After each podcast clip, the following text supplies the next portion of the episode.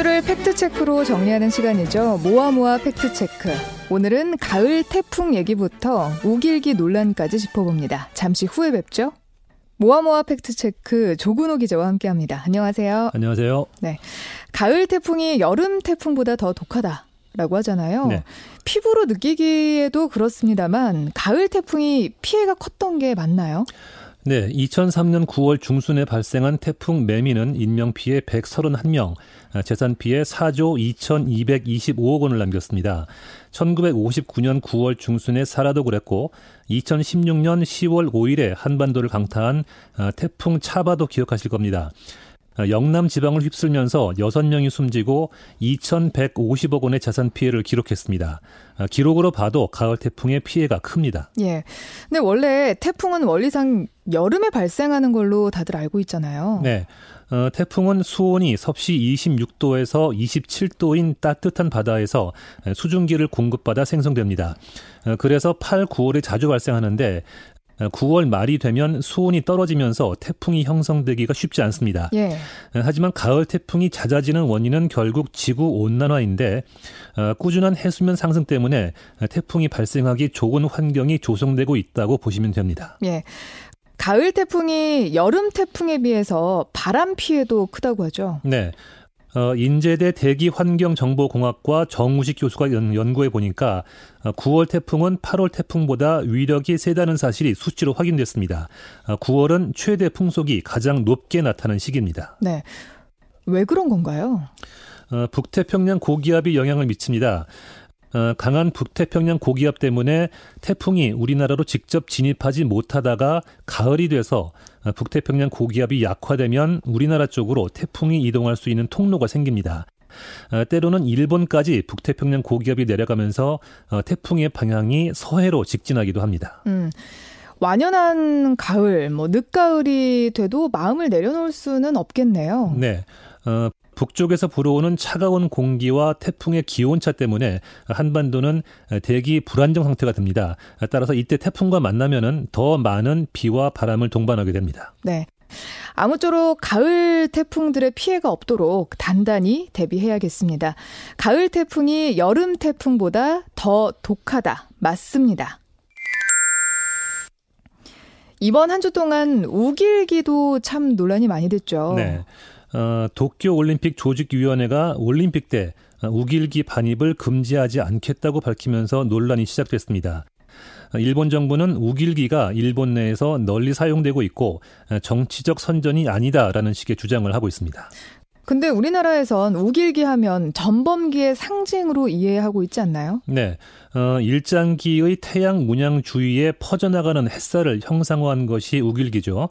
어, 1870년 일본 육군의 군기로 사용되기 시작해서 태평양 전쟁 등 아시아 각국을 침략할 때 군기로 사용됐습니다. 네. 45년 어, 패전과 함께 육해군이 해체되면서 사용이 중단됐다가 54년 육상 자위대, 해상 자위대를 창설하면서 우길기를 군기로 다시 들여왔습니다. 군국주에 대한 반성이 없다는 비판이 있는 상태입니다. 내년 도쿄올림픽에서 우길기를 쓰지 못하도록 막을 순 없는 건가요? 이런 질문부터 확인을 해주시죠. 네. 어, JTBC가 체크를 했는데 어, 현실적으로 막는 게 쉽지 않습니다. 예. 어, 도쿄올림픽 조직위원회가 대회 운영의 권한을 갖고 있기 때문입니다. 음, 개최국 조직위원회가 자신들의 방침을 바꾸지 않는다면 뾰족한 방법은 없습니다. 원래 올림픽에는 정치적 선전이 금지되잖아요. 네. 어, 국제올림픽 조직위원회 IOC 헌장 50조 2항에는 올림픽에서 어떠한 형태의 시위나 정치적, 종교적 선전도 허용되지 않는다고 나와 있습니다. 어, 결국 올림픽 응원에 우길기를 쓰는 것을 정치적 선전으로 볼 것이냐 이게 문제가 되는데 어, IOC의 우길기에 대한 태도는 어, 소극적인 편입니다. 그 과거의 태도가 어땠는데요? 어, 2012년 런던 올림픽 때 어, 일본 유니폼이 우길기를 본뜬 것이다 해서 논란이 있었습니다. 예. 아, 그런데 IOC는 문제 삼지 않았습니다. 어, 그런 식으로 올림픽에서 우길기 관련 제재가 있었던 적은 한 번도 없었습니다. 우길기가 논란의 소지가 있다는 걸 일본이 몰라서 그러는 걸까요? 아닙니다. 일본도 잘 알고 있습니다. 어, 일본도 스포츠 무대에서 어, 우길기를 쓰면은 문제가 될 수 있다는 점은 잘 알고 있습니다. 2008년 베이징 올림픽 때 중국에 있는 일본 대사관이 만든 팜플렛을 보면 올림픽 관람 때 이런 것을 가지고 오면 문제가 될 수도 있다고 하면서 예를 들고 있는 것이 욱일기입니다. 또 2017년 아시아 축구 연맹 챔피언스 리그에서 당시 일본 응원단이 욱일기를 사용해서 일본 프로팀이 연맹으로부터 중징계를 받았습니다. 어, 그 후에 일본 프로축구팀은 관중들에게 욱일기 사용을 자제해달라는 공지를 띄웠는데 음, 상대를 정치적 민족적으로 모욕할 수 있다는 판단에서 그랬던 겁니다. 네. 근데 정작 도쿄올림픽 놓고는 우길기 문제 없다 이런 태도인데요. 네. 정치적인 저희도 있을까요? 네. 어, 조화로운 인류 발전이라는 올림픽 기본 정신에 과연 맞느냐는 논란이 일 수밖에 없는데 어, 아베 정권의 기류와 무관해 보이지 않습니다. 어, 일본 외무성은 지난 5월 홈페이지에 우길기는 전통적인 문화일 뿐 어, 전쟁 범죄의 상징이 아니다라는 취지로 어, 영문 홍보물을 올리고 있습니다. 예. 전쟁 피해국의 입장에서는 참 답답함이 더 커지네요. 네. 우길기 올림픽에서 금지시킬 수 있나 짚어봤습니다.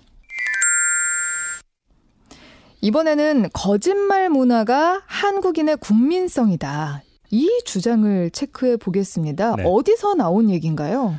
음, 최근 논란이 되고 있는 반일 종족주의라는 책의 주장입니다. 예. 어, 일본과 비교해서 사기, 위증, 어, 무고가 수백 배 많다는 식으로 어, 수치까지 나오는 상황인데 어, YTN에서 체크를 해봤습니다. 예, 사실이었나요? 어, 한국과 일본의 2007년 경찰청 자료를 비교해 보면 어, 위증 사건이 우리나라는 1,930건입니다. 네. 어, 일본은 8건 정도라서 어, 240배 정도 많은 것은 사실입니다. 음. 어, 또 무고 사건도 100배 차이가 나고 사기 사건도 우리가 훨씬 더 많긴 합니다. 네. 일본은 인구가 1억 2천만 명 이어서 네. 우리보다 훨씬 많잖아요. 네. 근데 한 해 위증 사건이 10건도 안 되는 이유가 뭔가요? 어, 수사 시스템이 다릅니다. 어, 일본 같은 경우에는 경찰이 일차적인 수사권을 가지고 있어서 어, 경찰이 고소 고발 건수를 접수 단계에서 선별하는 작업을 거칩니다. 예. 어, 사건이 된다 안 된다 선별해서 고소 고발을 접수합니다. 그래서 수치의 차이가 있는 건데 어, 그보다 더 중요한 것은 어, 이런 식으로 나라별 범죄 수치를 단순 비교하는 것이 적절하냐 이것이 의문입니다. 네, 어떤 면에서요? 어, 예를 들어서 한국과 일본에서 발생한 절도 건수를 보면 어, 일본이 한국보다 매년 3배 이상 많습니다. 어, 인구 차이를 고려한다 해도 일본이 월등히 많은 건데 어, 이, 이 앞선 논리대로 한다면은 일본은 절도의 나라가 되는 겁니다. 음. 어, 그래서 범죄 발생 단순 비교는 적절치 않습니다. 네, 그러네요. 그리고 보험 사기가 미국보다 많다는 얘기도 한번 확인해 보죠. 네. 어, 반일 종족주의의 저자가 보험 사기 총액이 우리나라가 미국의 100배다 어, 하면서 논란이 됐습니다. 어, 확인을 해 보니까 우리나라 보험 사기 피해액이 6천억 원이라면 미국의 보험 피해액은 FBI 추산으로는 40조, 그러니까 미국 보험 사기 방지 협회 추산으로는 80조라서요. 네. 사실관계가 틀린 주장으로 보입니다. 예. 게다가 주목 이렇게 둘게 이런 식의 담론이 식민 사관의 영향을 받은 거라면서요? 네.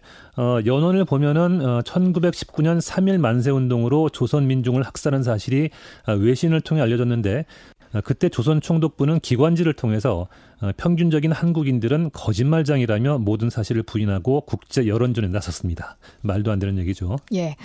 거짓말 문화 한국인의 국민성이다. 사실로 볼 수 없습니다. 이번에는 미국이 한국을 무시한다. 한국을 동맹국으로 안 본다. 주한미군이 철수하는 징조다. 유튜브에 이 주장들이 떠도는데요. 네. 이걸 한번 확인해 보죠. 네. 어디서 나온 말인가요? 음, 주한 미국 대사관 안에 있는 미국 이민국 서울 사무소가 폐쇄된다는 보도를 놓고 나온 얘기입니다. JTBC가 체크해 봤습니다. 이민국 사무소가 뭔가요? 어, 미국 본토에 있는 미 연방 이민 서비스국의 서울 출장소입니다. 어, 미 국무부 소속인 대사관과는 달리 이민국은 국토안보부 산하입니다. 어, 주로 미국 시민권자와 그 가족을 위해서 영주권, 시민권 관련 업무를 합니다. 예를 들어서 주한 미군이 한국인과 결혼을 해서 이 한국인 배우자에게 미국 시민권을 주는 업무, 뭐 이런 걸 처리합니다. 예. 그럼 폐쇄되는 건 사실인가요? 맞습니다. 어, 이민국 홈페이지에 다음 달 30일 서울 사무소를 폐쇄한다고 되어 있습니다. 네, 폐쇄가 되면은 뭐 불편하긴 하겠네요. 네. 어, 서울에서 처리할 수 있었던 것을 뭐 국제우편을 보내거나 어, 미국을 방문해야 하니까 처리 기간이 훨씬 길 수는 있습니다. 아, 다만 여행이나 출장, 유학을 이유로 미국을 방문하는 우리 국민에게는 큰 영향이 없습니다. 예전처럼 미국 대사관에서 업무를 처리하면 됩니다. 어, 미국 시민권자들에게 지금까지 편의를 제공했던 것을 어, 미국 내 이민국을 통해서 하게 된다 이렇게 보시면 됩니다. 예. 그럼 이민국 서울 사무소가 문을 닫는 게 한미 동맹에 금이 간 거다라는 이 주장은 사실인가요? 어, 이거는 사실이 아닙니다. 어, 사무소가 있는 게 동맹국의 증거는 아니고요. 어, 예를 들어서 미국의 대표적인 동맹국이라는 일본에는 애초부터 사무소가 없었습니다. 예. 어, 또 서울 사무소만 폐쇄되는 것이 아니고 멕시코, 필리핀, 러시아 등 세 곳이 먼저 폐쇄됐고 내년 8월까지 중국, 인도, 케냐, 과테말라 등 7곳만 남기고 나머지는 모두 문을 닫는다는 계획입니다. 미국의 우방인 영국이나 이탈리아, 독일에 있는 미국 이민국 사무소도 순차적으로 폐쇄됩니다. 그럼 왜 닫는 겁니까? 어, 공식적으로는 해외 업무를 미국 국내 사무소로 가져가서 직원 재배치로 업무 효율을 높인다 이런 건데 어, 미국 언론의 설명을 보면 어, 트럼프 정부의 반이민 정책 때문입니다. 어, 다른 나라에 나가 있는 이민국 직원이나 자원을 불러들여서 미국 남부의 국경 그러니까 중남미 쪽에 있는 국가 출신 이민자 업무에 투입한다는 그런 뜻입니다. 음. 음, 미국 정치 전문 매체 폴리티코는 트럼프 대통령이 불법 이민을 반대한 데 이어서 합법적인 이민 절차도 어렵게 만들고 있다 이렇게 평가하고 있습니다. 예. 그럼 최근 한미 관계가 이민국 사무소 폐쇄하는 것과 관련이 있을까요? 어, 올해 초부터 이 소식이 나온 거라서 이걸 한미 동맹에 연계한다는 것은 가짜 뉴스입니다. 예. 미국 이민국 서울 사무소 폐쇄, 한미 동맹 균열의 조짐이다는 가짜 뉴스입니다. 이번 주에는 문재인 정부는 광주 일고 정권이다. 이 발언도 참 논란이 됐습니다. 네. 팩트 체크 해보셨죠? 네. 어, 나경원 한국당 원내대표의 발언이 지역 감정을 조장한다 이런 비판이 있었죠. 네. 어, 여권에서는 혐오를 부추기는 일간 베스트의 언어를 사용했다는 어, 비난도 있었고 어, 관련해서 노, 어, 노컷뉴스, YTN 등 여러 곳에서 짚어봤습니다. 네. 먼저 광주 일고 출신 현 정권에는 얼마나 포진돼 있던가요? 어, 문재인 정부 전 현직 주요 인사 중에서 광주 일고 출신은 5명으로 비율로는 5.3%입니다. 박근혜 정부에서 서울고 출신이 10명이었던 것 비교하면 많은 규모는 아니고요. 현직으로 한정하면 이낙연 총리 1명입니다. 예. 어, 그리고 그런 식으로 따지면 음, 경기고 출신은 감사원장, 금감원장 등 3명입니다. 네. 문재인 정부에서 임명됐던 차관급 이상의 115명의 출신지를 하면 보면 어떤가요? 네.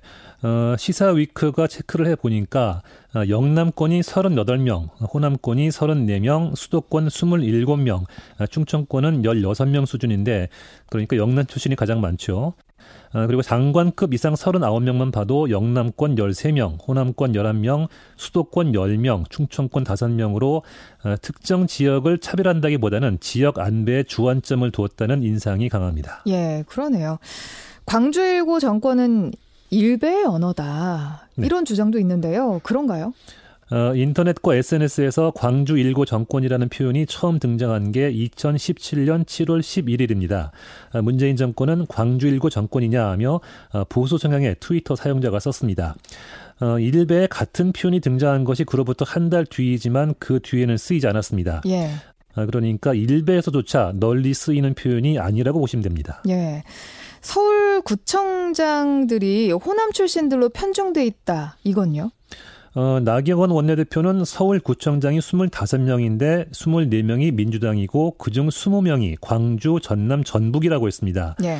어, 나 대표가 언급한 호남 출신 구청장 중에서 어, 김수영 양천 구청장은 서울 부가연등 출신이고 어, 서울에서 초, 중, 고 대학을 나와서 사실관계도 맞지 않습니다. 네, 그리고 더 중요하게 볼건 구청장은 임명하는 자리가 아니잖아요. 그렇죠.